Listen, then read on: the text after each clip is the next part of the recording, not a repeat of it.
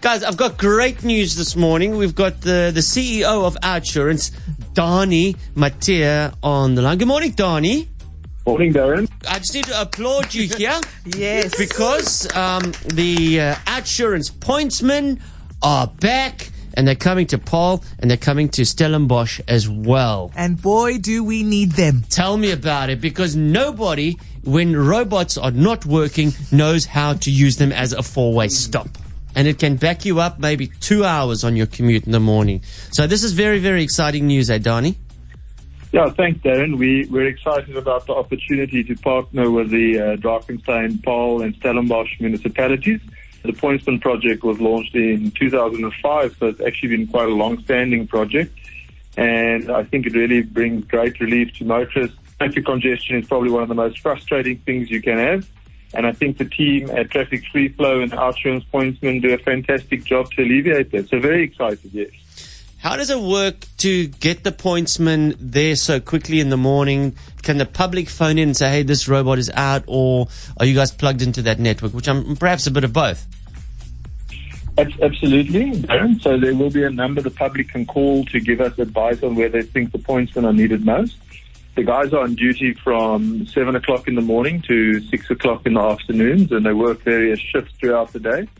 And obviously, we try and focus on the, the points where we know there's high congestion, you know, maybe around schools or shopping centers typically would be a good example. And then, of course, with the current bout of load shedding that we're having, you know, traffic lights are often down. And, and that's where we can really use the public's help in, in letting us know where they think we can be of best use. So there, there'll be a number that we'll make public, which the public can phone and advise. And they can also go to the Outsurance app. And in the app, just tell us where they think they need a pointsman. And we then look at that data and try and use that to efficiently schedule um, where the pointsman should be. I was reading a story that was happening uh, mostly in Joburg, where the JMPD were now. There, there are a lot of sort of uh, Informal good, pointsmen. good Samaritans, you know, guys getting out their cars in their suits, directing traffic in the morning. Perhaps a guy selling uh, super glue on the side of the road, also getting out there and directing the traffic. And obviously, as good of an intention that is, these people have no skills in directing traffic, whereas all your guys are trained and totally qualified to do the job. Yeah, Darren, that's right. Importantly, all our guys will be in Outsurance branded clothing. So that's probably the best way to identify that it's one of our guys. They are trained by the municipalities. And I think it really is a, a great part of the skills development story. You know, over the years, we've created more than 280 jobs sustainably through this, this project.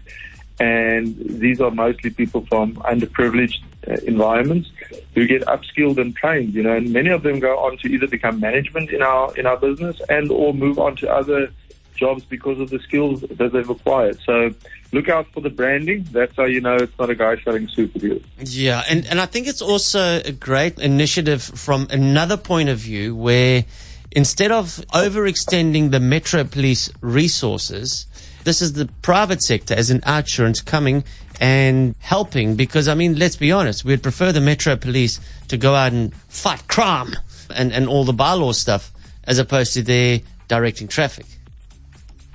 Yeah, look, I can say it hand on heart that I think this is one of the best examples of public-private partnership, and, and that's exactly what it is. It is a partnership.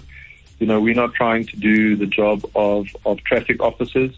These guys direct traffic, they relieve traffic congestion, and as you say, you know, there are bigger issues maybe that the Metro Police can worry about when companies such as ourselves can step into partnerships with municipalities and, and our problem solve where it's relevant to our business also.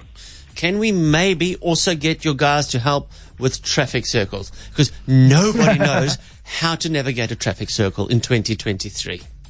Darren, I won't make any promises, but we'll put it high up on the agenda just for you. Okay. And Danie, what do you hope for the future of Outsurance Pointsman? Do you want to be in a future where you guys aren't needed, your services aren't needed? Or do you think that it's just something that will always be required in South Africa?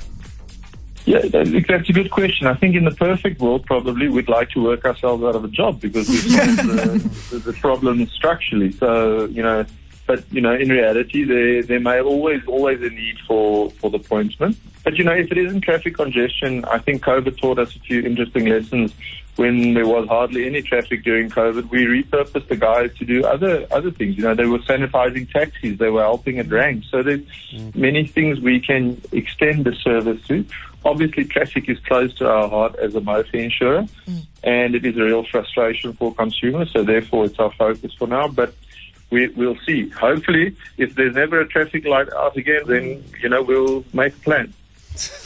well, it's, it's as you say, it's good for business because the less cars that are written off, you know, the less you have to pay out. Um, but I think it's a great initiative. Well done and congratulations and welcome to the Western Cape Outsurance.